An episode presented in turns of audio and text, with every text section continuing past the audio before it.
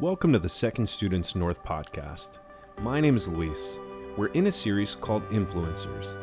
Our goal with this series is to walk through God's Word each week to teach, equip, and encourage our students to be spiritual influencers for God's kingdom. We hope you enjoy week two of Influencers. I want to tell you tonight two stories. I want to tell you about two men. One man grew up in a very nice home with a very nice family, was given great opportunities.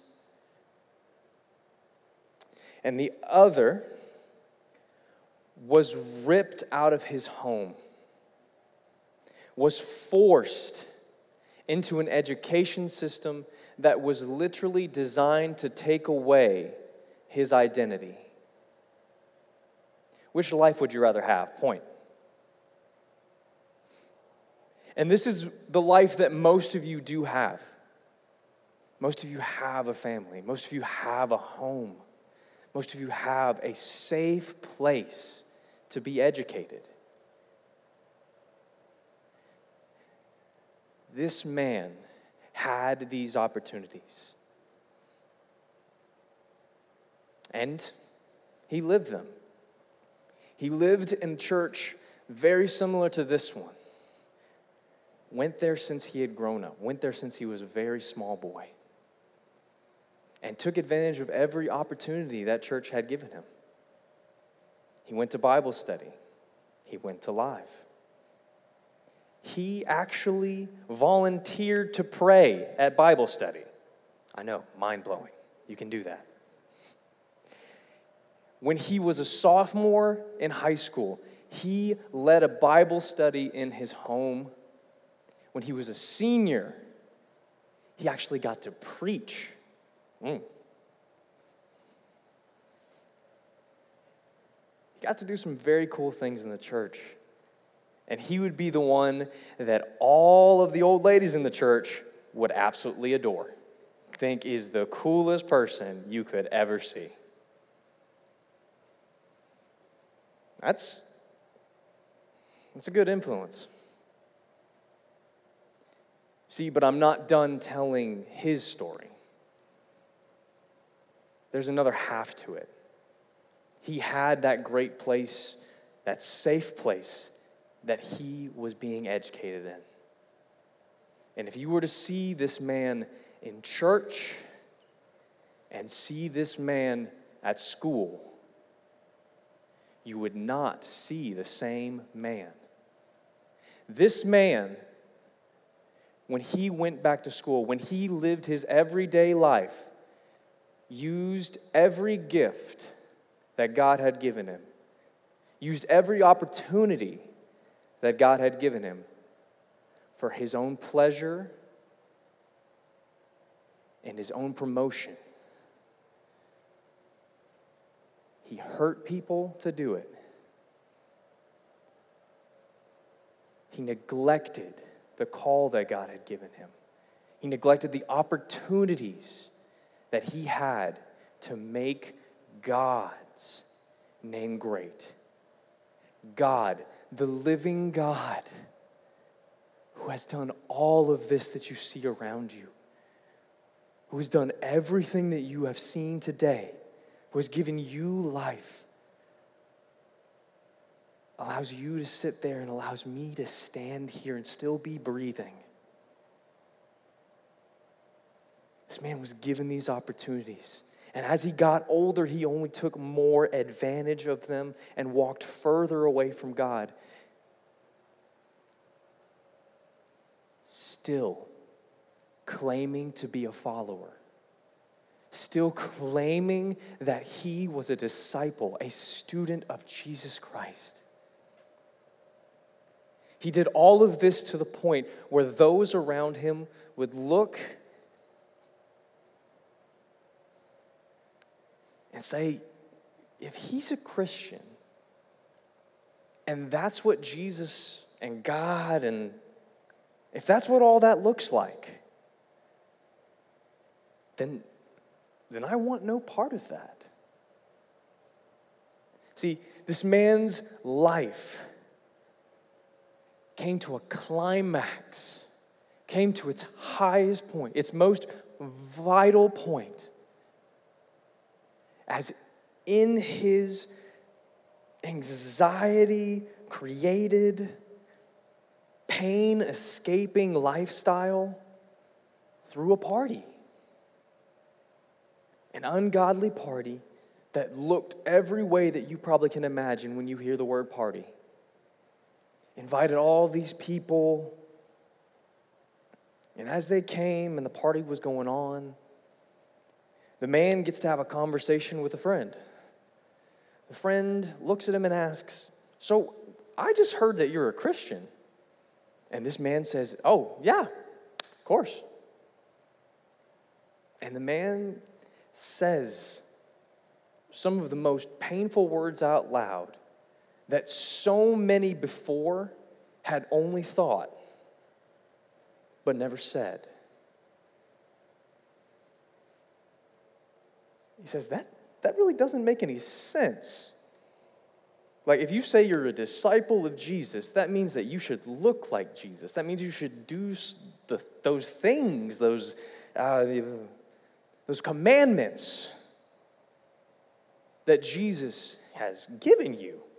Because, you know, if you believe in God, you believe that He made everything. And, I mean, if He made everything, you should know how it operates, yada, yada, yada. But, but you look nothing like Jesus. If anything, you look like, if you believe in God and all that stuff, you, you look the opposite of Jesus. Like you're saying half truths and then just spouting out whatever you want.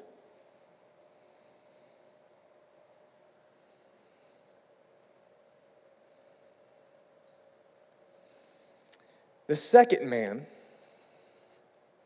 also grew up learning about the living God, hearing the things that God had made, the things that God had created, and the gifts that He had given him, hearing the commandments, these tools for life that God had given him.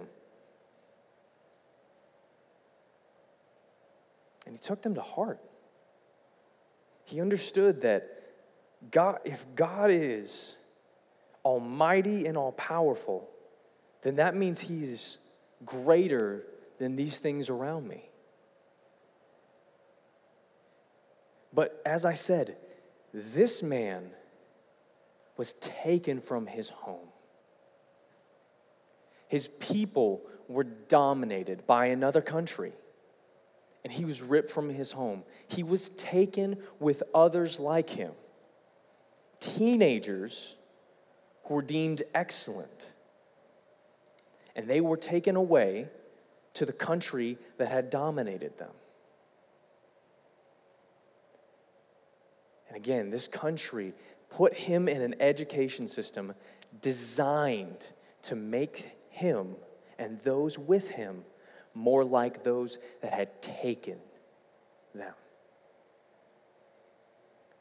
To wash away all that he knew and make them like the people that took them. So this man had a decision. He had three. There's a lot around it, but basically, he had three decisions. He could forget what he knew.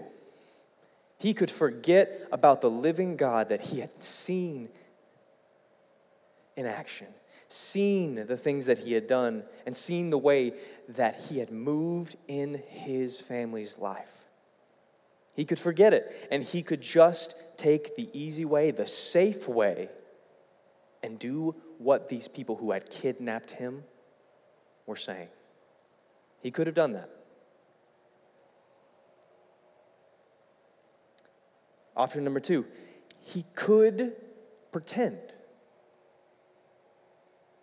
He could say, I can, okay, I can act out what they're saying during the day. Even though they're asking me to do things that are against what God has said, I can act. I can do what they're saying. And then when the doors are closed, when the lights are off, I can still praise God. That way, no one knows that I'm praising God, that no one knows that I'm a follower of God. But I can still.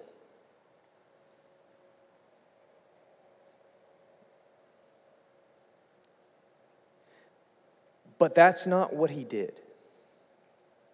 That's not what he did at all.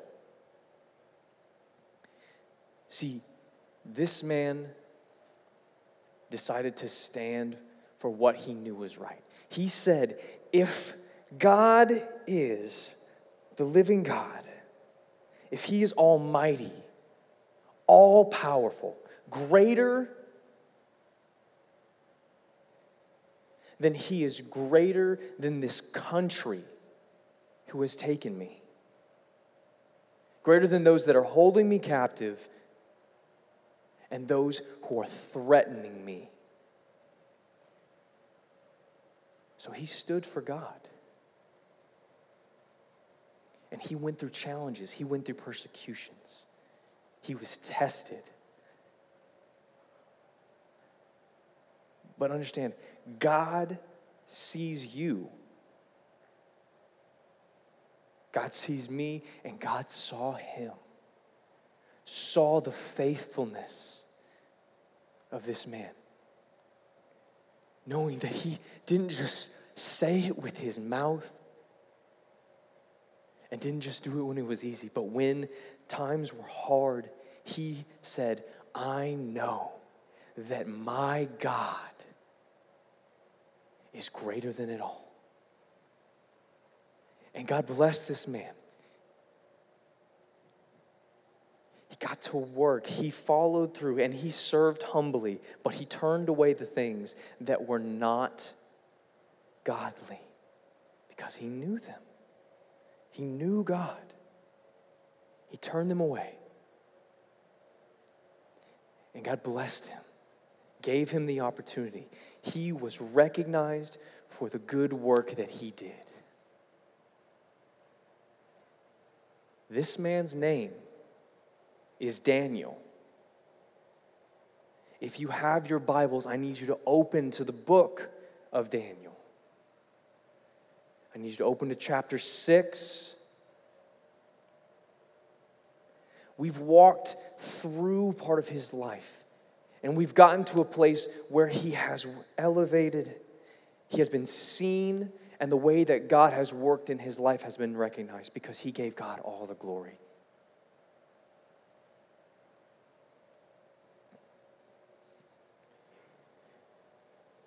Starting in verse 1, it pleased Darius, the king, the king of the land that had taken him it pleased Darius to appoint 120 stra- satraps, satraps, there we go, to rule throughout the kingdom, with three of them administrators over all of them, one of whom was Daniel. The satraps were made accountable to them so that the king might not suffer loss. So Daniel distinguished himself among the other administrators and the satraps planned to set him, well, sorry, the king planned to set him over the whole kingdom. At this, the administrators and the satraps tried to find grounds against Daniel in his conduct of government affairs, but they were unable to do so. They could find no corruption in him because he was trustworthy and neither corrupt nor negligent. Finally, these men said, We will never find any basis to charge against Daniel unless it has something to do with the law of his God. So these administrators and these satraps went as a group to the king and said, May King Darius live forever. The royal administrators, the prefects, the satraps, the advisors, and the governors have all agreed that the king should issue an edict and enforce the decree that anyone who prays to any God or human being during the next 30 days, except for you, my majesty, shall be thrown into the den of lions.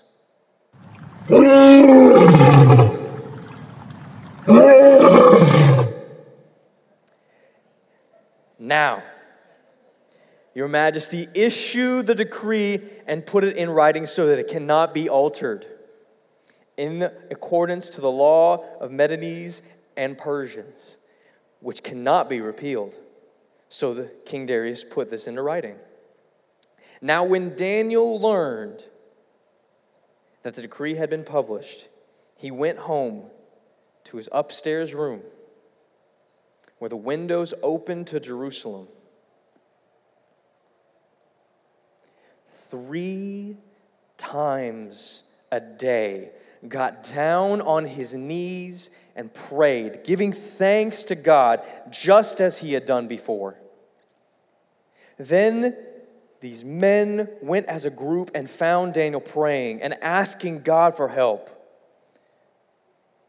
So they went to the king and spoke to him about his royal decree. Did you not publish a decree that during the next 30 days, anyone who prays to any god or any human except you, your majesty, will be thrown into the lion's den?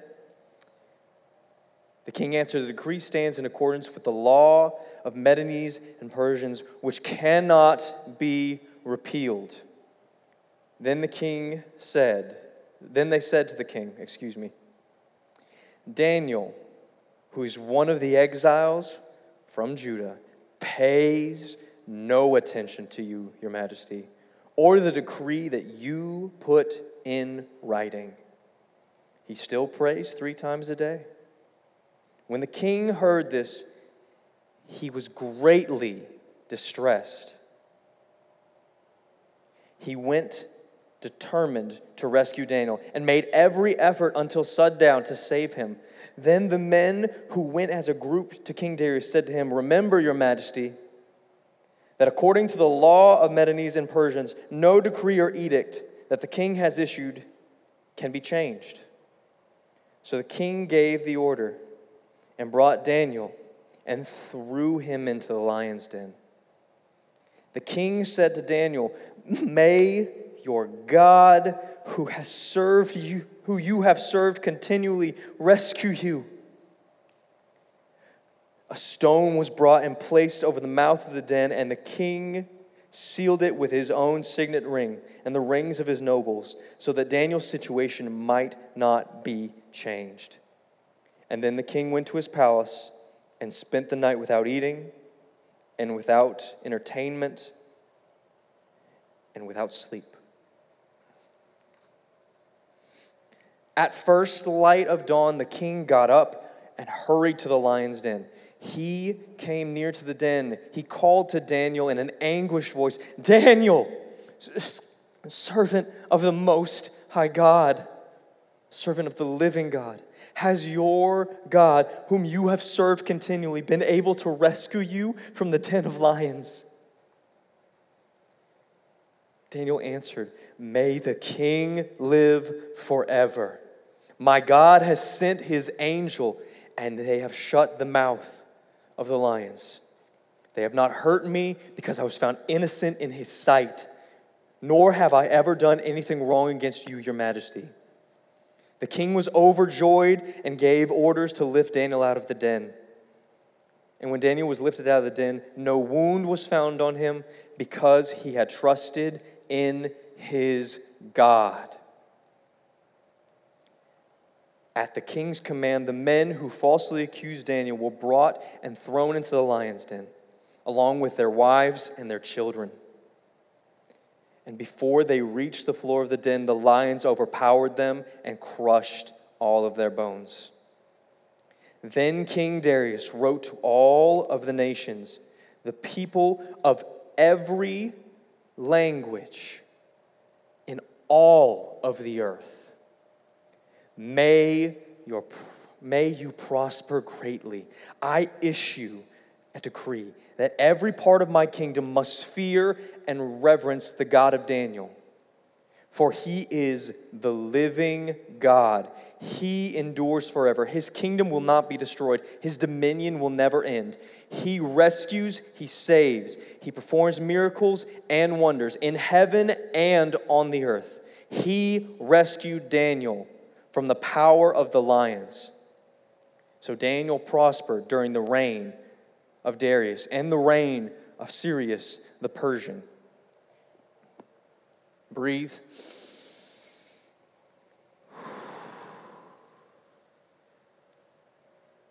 Did you see it?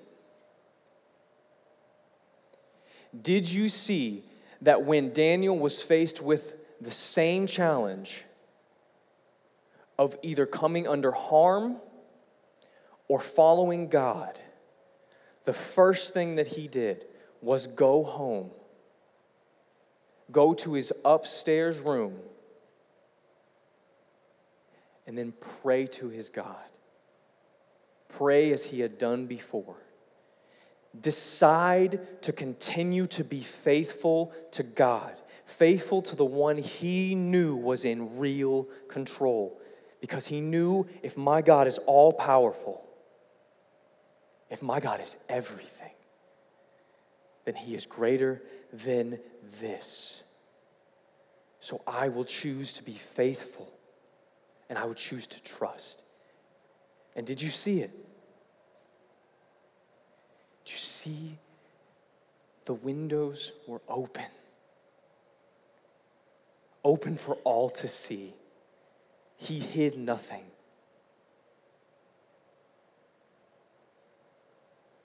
He was thrown into a lion's den. And he was brought out safely by our, our God. And then what happened?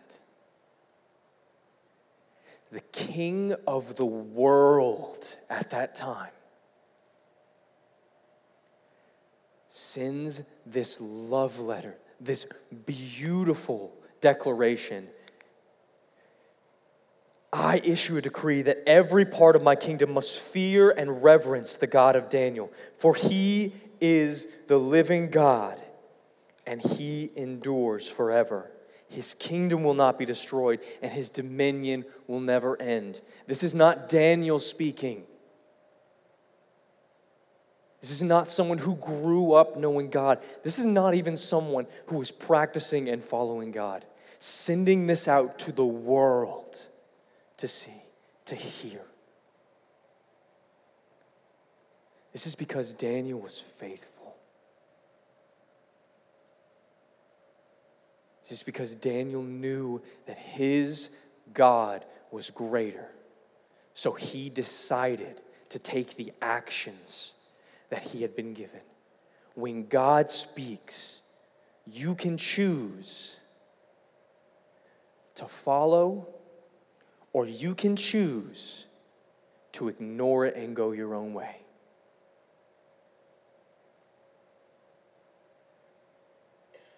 what would our world be like in a year if all of us could do this? If all of us would heed the word that God had given us, that little voice in the back of your head, that little feeling that you have in your chest. What if we were to do that? What if we were to actually hear God and speak whenever my friend is going through a hard time and I think, man, this would this could be an opportunity to share Jesus. This could be an opportunity to share a God who is in control of that situation.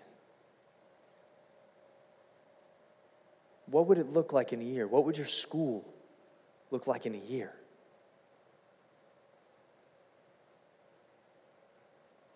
Our God has called us.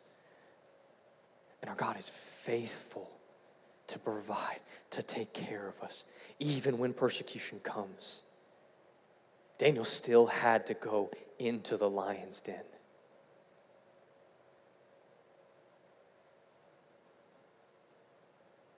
But hear me, I know most of us don't have that story. We are not Daniel.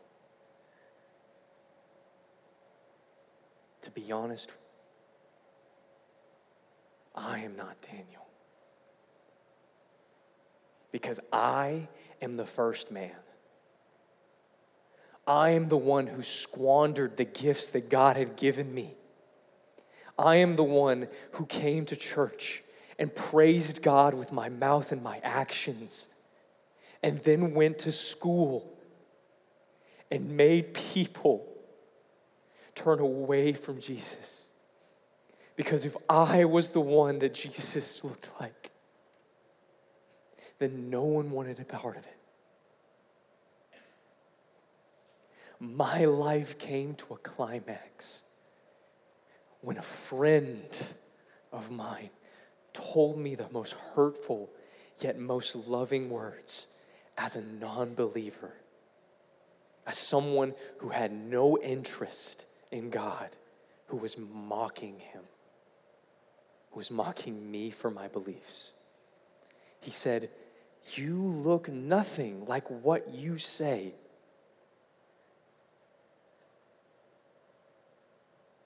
And that means you have no part in the God you say you worship. I am this first man. And my life came to a climax when I hear these words. And I break down and I'm on my knees crying. Broken because the words that I am saying and the truth that I know in my head that the God I had promised to serve and that I wasn't serving is still the God that has control of everything around me. I felt broken because if you have no part in God, then you're going into that lion's den, that death without any help. And I know that lion looked cuddly, but it isn't. It is there to devour you. I came down on my knees, surrounded by a world that I had built for myself, a world of, centered around my own pleasure. And I broke down crying knowing that I needed to be saved.